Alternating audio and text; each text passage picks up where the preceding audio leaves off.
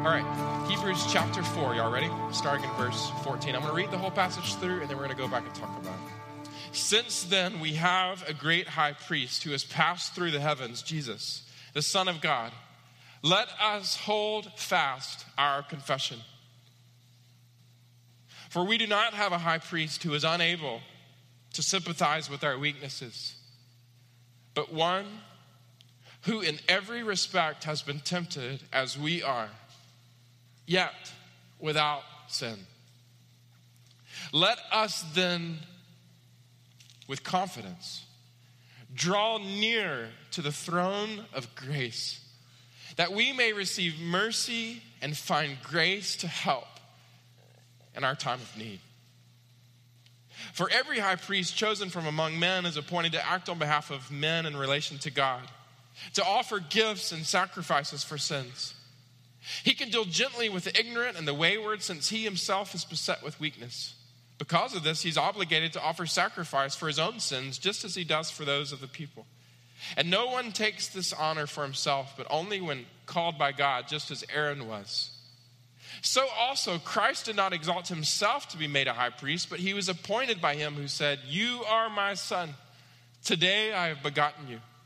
He also says in another place, You are a priest forever after the order of Melchizedek. In the days of his flesh, Jesus offered up prayers and supplications with loud cries and tears to him who was able to save him from death. And he was heard because of his reverence. Although he was a son, he learned obedience through what he suffered. And being made perfect, he became the source of eternal salvation to all who obey him. Being designated by God a high priest after the order of Melchizedek.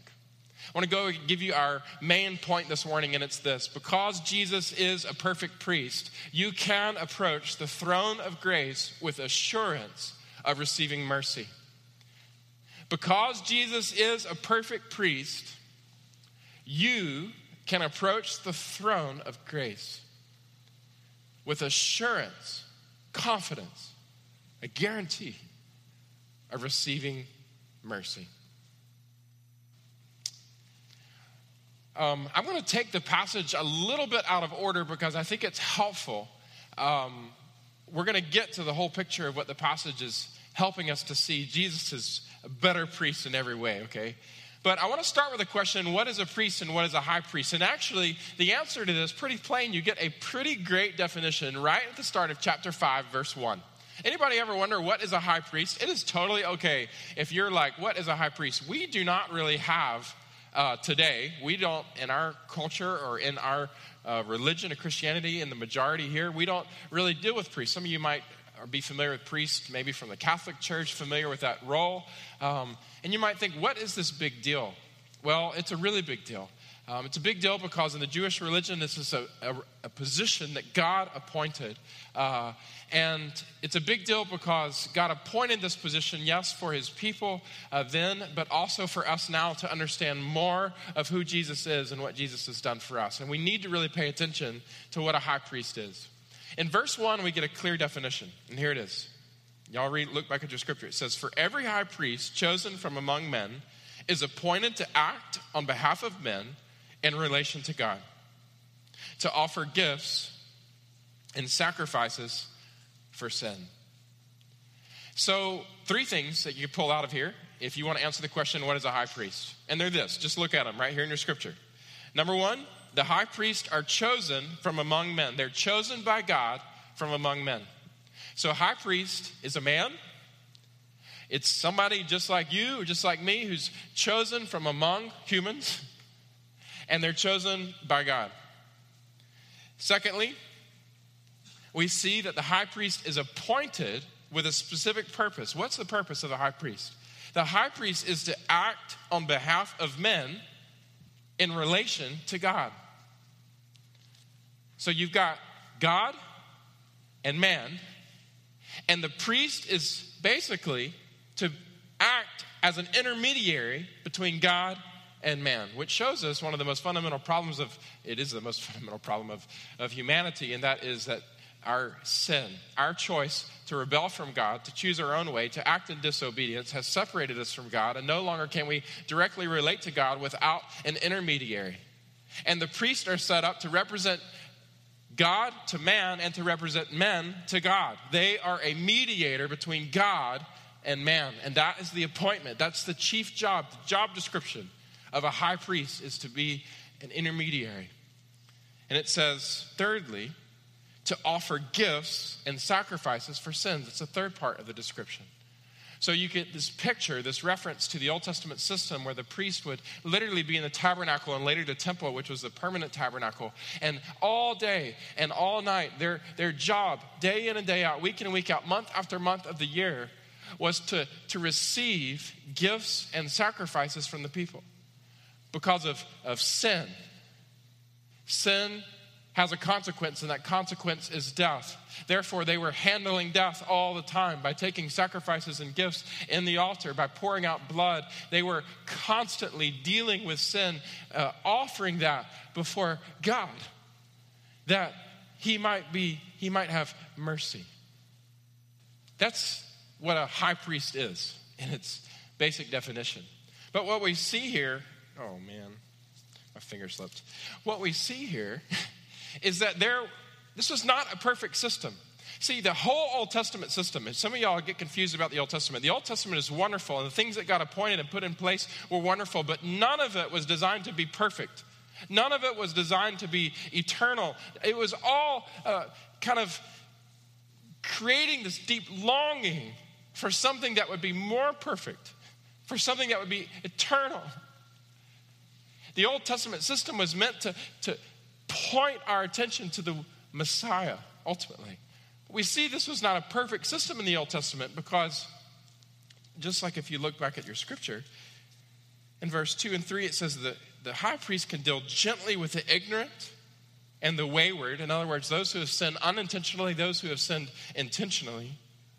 Since he himself is beset with weakness, but because of this, he's obligated to offer sacrifice for his own sins just as he does for those of the people. So, what you see is that there was a problem in the Old Testament high priestly system. It was imperfect and incomplete. And there's a couple of ways why. First of all, we see it's because they could not perfectly sympathize with people. As you went to the high priest, just like as you go to any other person, there is no other person in the world who's had the exact set of experiences that you've had, who can empathize and sympathize with you, relate to you in every single way of your experience. The high priest could relate in some ways, but they could not relate in every way. Yes, they were beset with weakness, and so when you came to them, they being a weak, someone who was weak could understand weakness, but they could not perfectly sympathize. In addition to that, when they went to offer sin, you see in the Old Testament, like in the book of Numbers um, or Leviticus chapter 16, just the Day of Atonement, like you see that as they went to offer sin on behalf of the people, they had to first offer a sacrifice because they themselves were sinful. There was no high priest that was perfectly able to offer sin on a sacrifice on behalf of the sin of the people because he himself was beset with sin. Therefore, he had to cover himself with blood the blood of a sacrifice because he was sinful and his family was sinful. And that had to be taken care of before he could perfectly help anyone else. And third, we see that no high priest in the Old Testament system could mediate for people forever.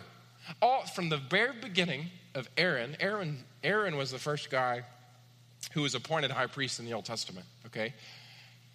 From Aaron all the way to every single successor after Aaron who fulfilled that role, the high priest role. Every one of them, while they might have mediated well for a season, there was none of them that could mediate for people forever. You never knew the next morning if you woke up if Aaron might be dead because he was human, fleshly, had a limited life just as you, beset with weakness. So there was issues with the Old Testament high priestly system, as, as well as it reflected something that God had set up that men have to have a mediator with God, that sins must be offered on their behalf.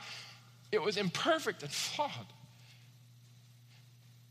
And the people here that the author of Hebrews is writing to They were living in the day where the high priestly system was still intact. These believers would have known probably or been around very close in proximity to the, the temple where these sacrifices were still being made and the high priest was still being the intermediary. You know, you feel this obligation to go to this man and he's you're going to confess and he's going to offer some stuff for you and try to make you right with God. They were living in a day when this was still the system. And even today, people get confused sometimes because we know the chasm between us and God. We feel the deep need for a right relationship with God. Even today, people are tempted to go to other people, to go sit in the confessional booth at the Catholic Church. And I'm not crying out against that so much as just saying a lot of times people think they have to go through another man, but the reality is there is no perfect man who can be your intermediary between you and God. It's a flawed system. Though it in some ways points you to what we really need, in other ways it just completely disappoints you because it just can't provide for you. It can't fulfill the need that a true and perfect high priest could. Thus, the writer of Hebrews comes on the scene. And now let's go back to chapter 4, verse 14. And he goes, Friends, friends, I'm coming with good news today. High five. Awesome news. I am coming to let you know that we have a better priest in Jesus Christ. And not just better, comparatively better, but we have a perfect priest in Jesus Christ. All the aches and longing of this broken, incomplete, imperfect sacrificial priestly system, all of it has been to, designed to point our attention to pave the way for the coming of Jesus. And friends, he is here. And God has appointed him not just to be better than angels or better than prophets or better than Moses, but he has also appointed Jesus to be, to be our perfect priest. All the hopes and anticipations of what a perfect priest would be, we find it in Jesus Christ. And he says, friends, fix your attention on Jesus. Oh, this is good. Since then, verse 14, since then, therefore, you know, he's just been, we, where we left off last week, he's been encouraging us to be faithful, to be obedient, to persevere. Therefore, he, you know, the, the greatest antidote to a wayward heart is a personal relationship with Jesus Christ. If you didn't know, the greatest help in your time of struggle and your desire to be faithful and obedient is to press in more to know Jesus.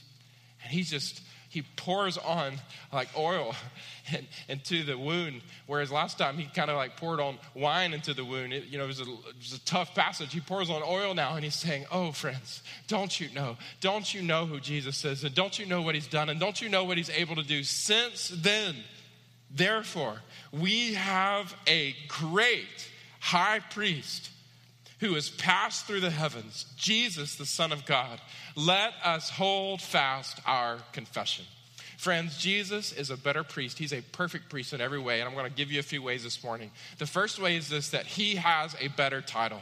Jesus has been given a better title. You see, in the Old Testament system, they were priests, people, like Aaron's household, people who were, are told to relate between God and man. They were the ones who handled your sacrifices as you came in day in and out to help you in a right relationship with God. They were priests and then they were high priests. The high priest was somebody like Aaron himself. The high priest was one of a special position. He was the head of the priest. He was the one who had a special anointing of God and had a special task on the Day of Atonement every year. Leviticus chapter 16. It was not the ordinary priest, but it was the high priest, the one who was over the priest who would wear the special garment, sacrifice in the special way, and take an offering for sin. He'd take the blood of an animal, a perfect animal, as an offering for sin, the sins of the people from the whole year past. And he would not just go into kind of that outer area of the temple, but he went into what we know as the Holy of Holies, the place that was divided off by a curtain, the place that no person could go, where God's holy presence dwelt. And the Ark of the Covenant was there, the mercy seat, that lid of the covenant that we talk about. There was this, it's the picture of this place where the holy, our holy of holy, eternal God dwells. On that day, the high priest was appointed to go in with the blood of a perfect sacrifice and make atonement for the sins of the people for the whole year past. Well, Jesus here in verse 14 is not just called a priest. He's not just called a high priest, though he has both of those roles. But what does your scripture say? Look back at it. What does it say? What does it call him? A great high priest. Since then, we have a great high priest. Friends, this is a title that no other priest, no other high priest has been given. Jesus has inherited a role, a position that is greater than any other priest in all of history. He is called our great high priest. And friends, he didn't just enter the Holy of Holies in a tabernacle made by man, but it says he has passed through the heavens. In other words, he's not going in with sacrifice that's going to atone for sins into some man made building. He went in with a sacrifice that would atone for sins, mainly his own body and blood, and he didn't enter into that man made building. He entered into the very presence of God himself in front of God to offer atonement for the sins of all who would trust and surrender their life to Him once and for all. And to the heavenly places, Jesus has gone. Friends, He's not a priest, He's not a high priest. He is our great high priest. Jesus is his name, which means Savior. And it says here, the Son of God. No other person has had this title, and we've looked at it before. For God so loved the world that he gave his one and his only Son. This is no other intermediary. This is a great, the greatest of intermediaries, the final eternal intermediary. He is Jesus, the Son of God, who's passed through heavens, and he has inherited a title above all others that he is our great high priest. Let us hold fast to our confession. So it's the first reason that Jesus is better. He's our perfect priest is that he has a better title. The second reason is this is that he has he offers a better sympathy. Jesus offers a better sympathy. If you look at verse 15. Am I going too fast for y'all? Anybody need me to slow down? All right, good. For we do not have a high priest who is unable to sympathize with our weaknesses, but one who in every respect has been tempted as we are. We do not have a high priest who is unable to sympathize with our weaknesses, but one who in every respect has been tempted as we are. What Jesus is, what the writer of Hebrews is saying here is that Jesus is able to sympathize with you. Yes, Jesus is exalted, but friends, Jesus is not inaccessible. This is one of the most wonderful things about our God. If you don't sit and contemplate these truths often, I just encourage you to do. That we have an eternal God, the creator of all things, who's highly exalted in every way. We have one who is not just a priest, a high priest, but a great high priest. The one, only one in all of history who can perfectly be the intermediary between us and God, making sacrifice for sin once and for all by entering into the presence of God Himself. You would think, oh my gosh, how could I ever approach Him? right? Wonderful thing about our God is that, yes, He's exalted, but friends, He's also accessible. And unlike any other person that you would ever meet, Jesus is able, friend, to sympathize with you. To know sympathy is just knowing what it's like to walk in somebody else's shoes. Jesus is able to sympathize with you, not just in some ways in this part of my life or that part of my life or this part of my temptation or that part of my temptation, but it says in every way. He offers sympathy to you. We do not have a high priest who is unable to sympathize with us in our weakness, but one who, in every respect, has been tempted as we are, yet without sin. It's one of the most beautiful things about Jesus' humanity. We looked at this a bit ago as how he is better than angels, but one of the wonderful things about his humanity. Yes, he is God, but he is also man. And because he is man, friends, as you approach God, you don't have to wonder, you know, he doesn't understand what it's like for me to feel lonely. He didn't understand what it's like for me to feel exhausted, or he didn't understand what it's like to, to feel rejected he didn't understand what it's like to cry or to lose. He didn't understand what it's like in the face of obedience to have to give everything up.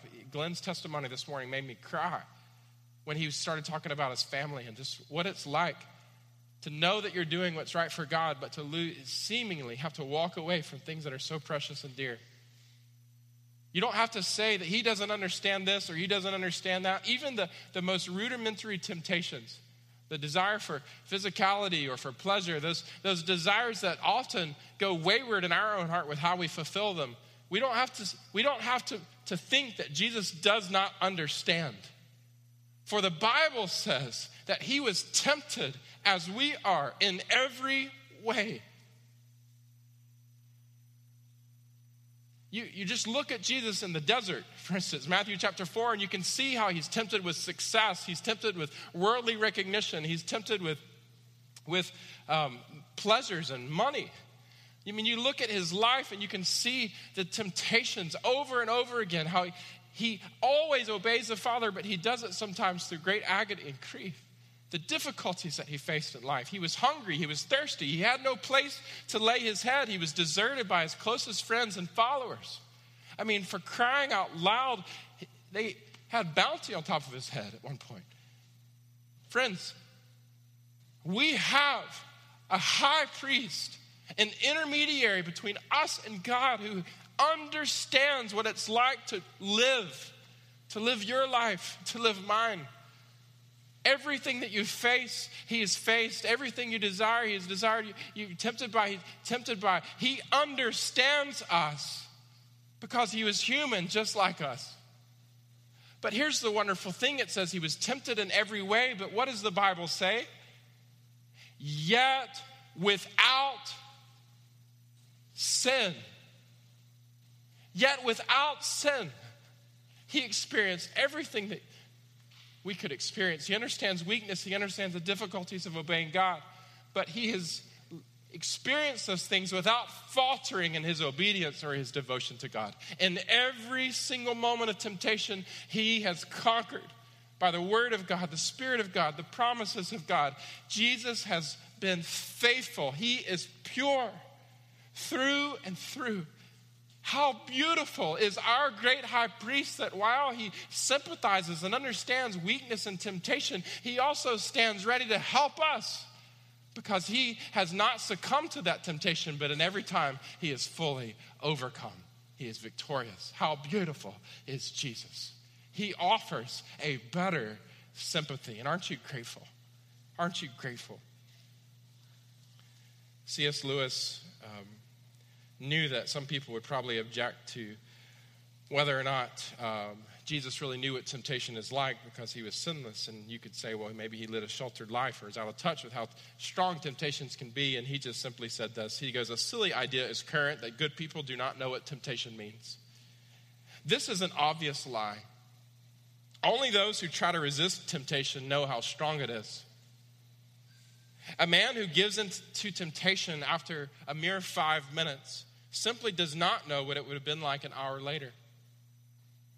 That is why bad people, in one sense, know very little about badness, for they have lived a sheltered life by always giving in. But Jesus Christ, because he was the only man who never yielded to temptation, is also the only man who knows what full temptation means. He is the only complete realist. Jesus, friends, offers a better sympathy. Third, we see that Jesus gives a better mercy. He gives an open access to God. Jesus gives a superior or better mercy, giving us open access to God. If you look at verse 16, it says, Let us then with confidence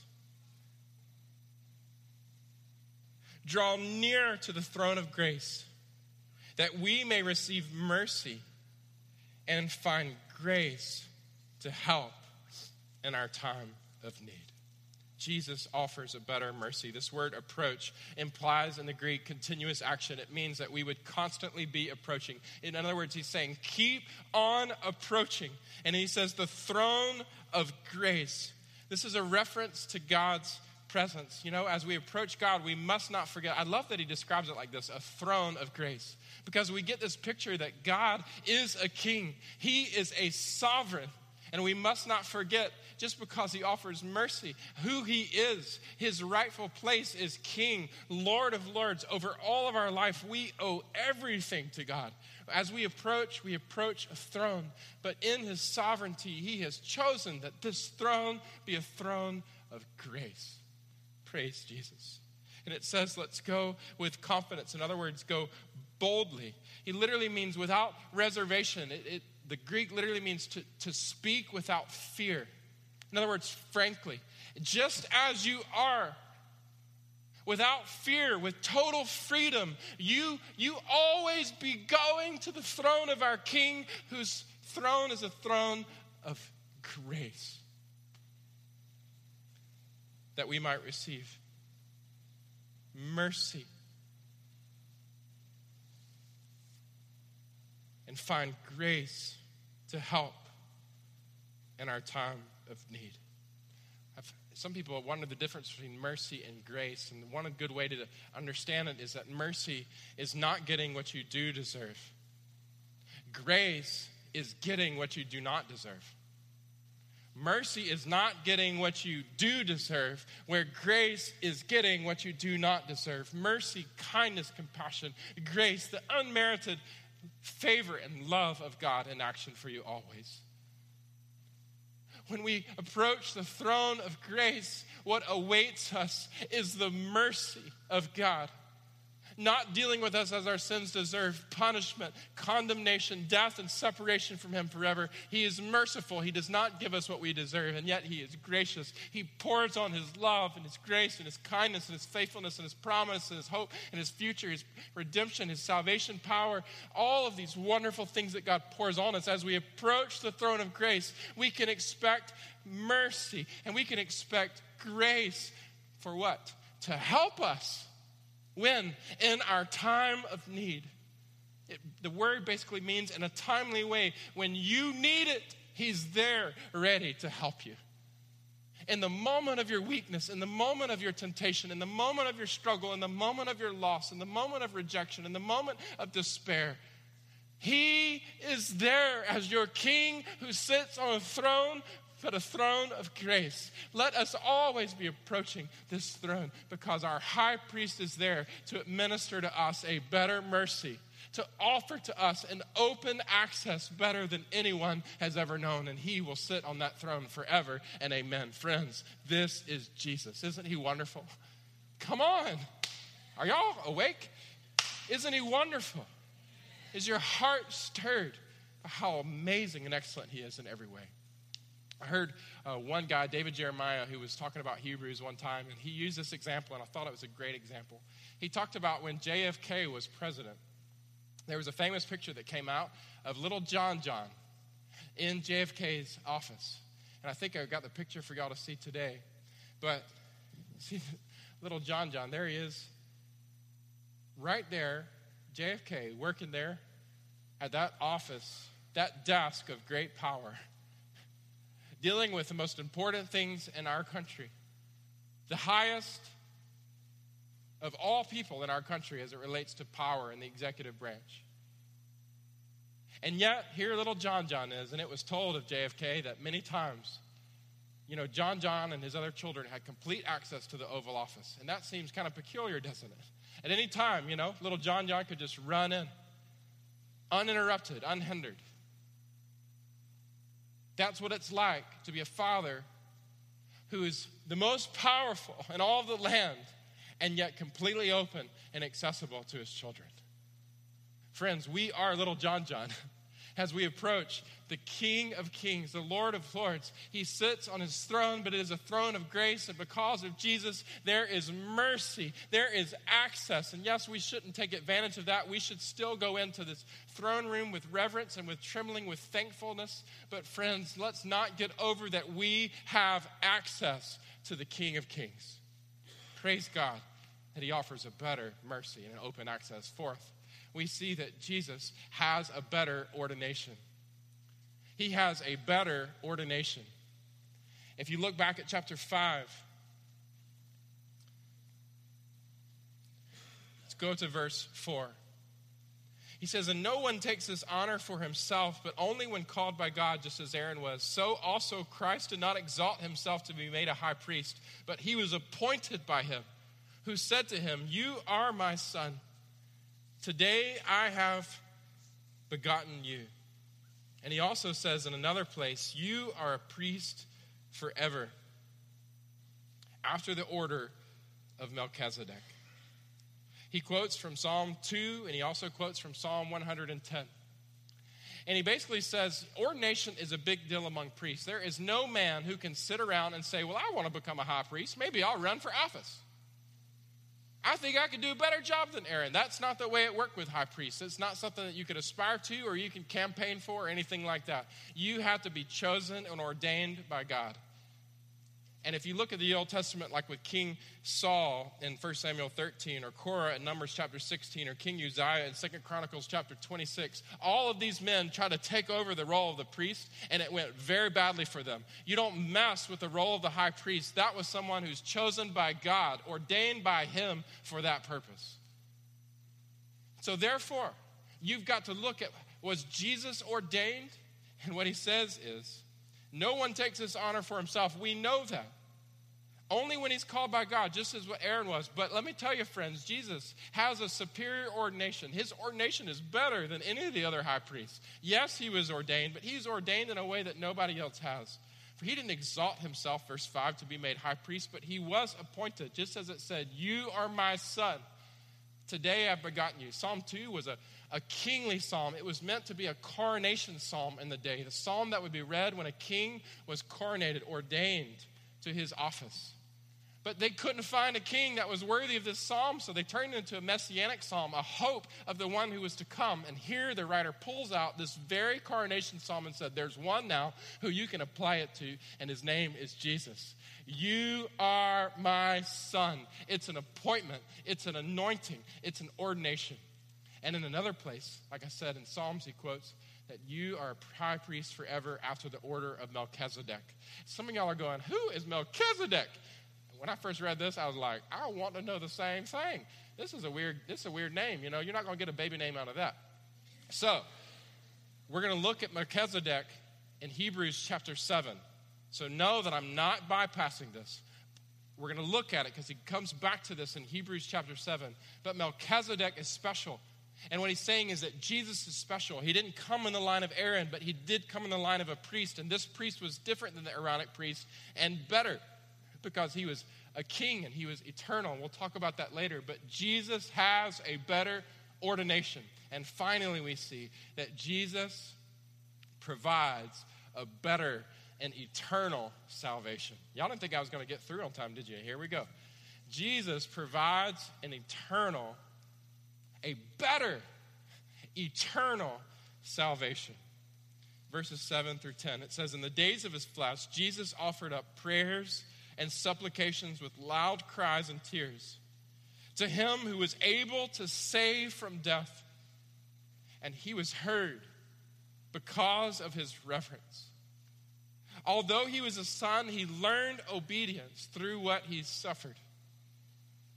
And being made perfect, he became the source of eternal salvation to all who obey him, being designated by God a high priest after the order of Melchizedek.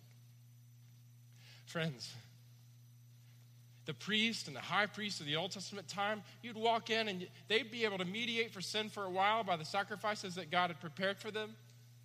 But what we're going to look at later in more detail is that the sacrifices of goats and bulls could never fully take away sin.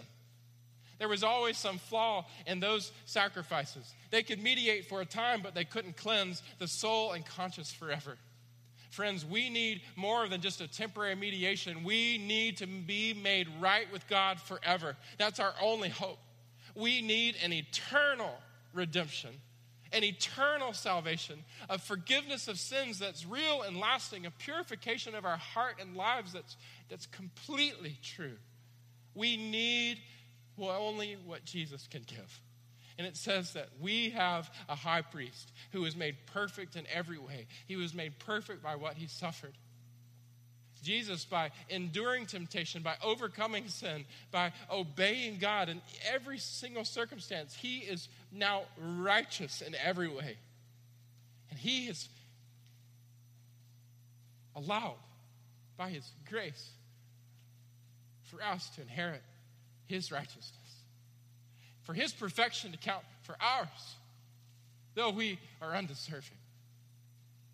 It says here, some people may question, what does it mean made perfect? Wasn't Jesus already perfect? We talked about this a little bit ago when we were talking about angels, but what it, it, doesn't mean that he actually was not perfect and then became perfect. It says that he basically, this word is, he was made complete. He was made fitting to be a savior by his his track record of perfect obedience time and time and time and time and time and time and time again. By his perfect record, friends, he is now able to offer to you and to me an eternal salvation. Not a temporary covering, but he is able to fully forgive sins, for he didn't offer the blood of goats and bulls, he offered his own blood, friends. And he is able to provide righteousness for it's not about our record, but it's about His. And He obeyed perfectly in every way and is willing to give His perfection to all who believe and obey Him.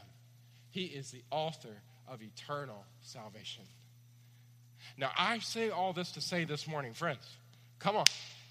Isn't it wonderful that Jesus proves to be our great high priest who is perfect in every way. Because Jesus is a perfect priest.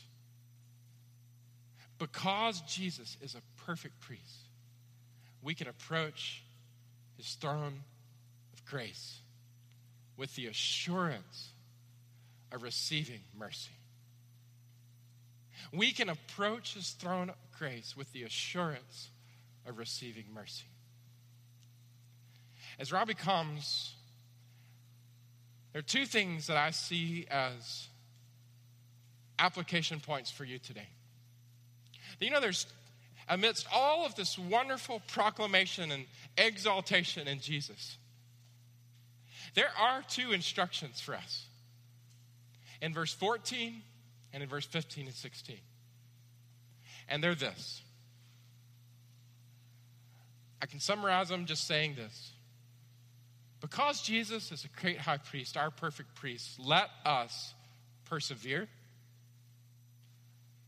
and let us pray in our time of need. He says the implications of this let us hold fast to our confession without wavering, is the instruction in verse 14. In other words, let us persevere. Friends, in our desire and striving for obedience, we don't strive with the strength that, that we have. We, we strive because of the work that God has done on our behalf. We strive because we have a faithful one, a great high priest who intercedes on our behalf in the heavenly places, who will allow us to endure until the end. We, we strive, yes, for obedience. We want to enter into that place of promised rest. We want to hear and apply the word of God. But, friends, we do it with our eyes set on one who has given himself for us in mercy and in grace, who has invited us to the throne that we might have all that we need in him. As we work, we work with the grace that God supplies. We let's persevere, keeping our eyes on Jesus. And secondly, friends, let us pray in our time of need. I got a newsflash for you. You're not God and you really need Him. As you walk into work every morning, you need the Lord. As you strive to be a good mom and dad, you need the Lord. As you want to love your spouse as Christ has loved us, you need the Lord. As you seek to do well in school, you need the Lord. As you work toward obedience and you figure out God's call in your life, you need the Lord. In every moment of every day, friends, you need God. You need Him. We are needy people. And this says, recognize your need and go to Him because there's access, once again, because you have an intermediary who, by His own blood, has opened the way for you to receive mercy and grace in your time of need. Praise God. Therefore, let's don't let our guilt and our shame and our fear keep us from going to God who we so desperately need. Let's live in prayer, knowing that His arms are open wide for His children. Not by what we've done, but because of what He has done for us. Let's persevere and let's pray. We have a great high priest who's better in every way. Lord, we thank you for this morning and the word that you speak to us. And we just pray today, God. I pray for every person here. I know that there are people here who struggle with sin, who are wondering what it's like to have a relationship with you, who so desperately need you. Maybe wonder if you're there, if you're available. Lord, help us to know today that, Lord, we come to you, Jesus, as our great high priest, our perfect intermediary between us and the eternal God. We thank you, Jesus, that you are the Son of God. You are perfect and better in every way. And Lord, you've opened the way mercy and grace in our time of need. Lord, but it comes, we've got to trust you. We've got to surrender to you. We have to obey you. Become the eternal source of salvation for all who obey you. So, Lord, I pray that if there's any heart here who is not trusting you and not surrendered to you, who's not obeying you, that today we would just bring our hearts back to you and just proclaim, Jesus, you are better.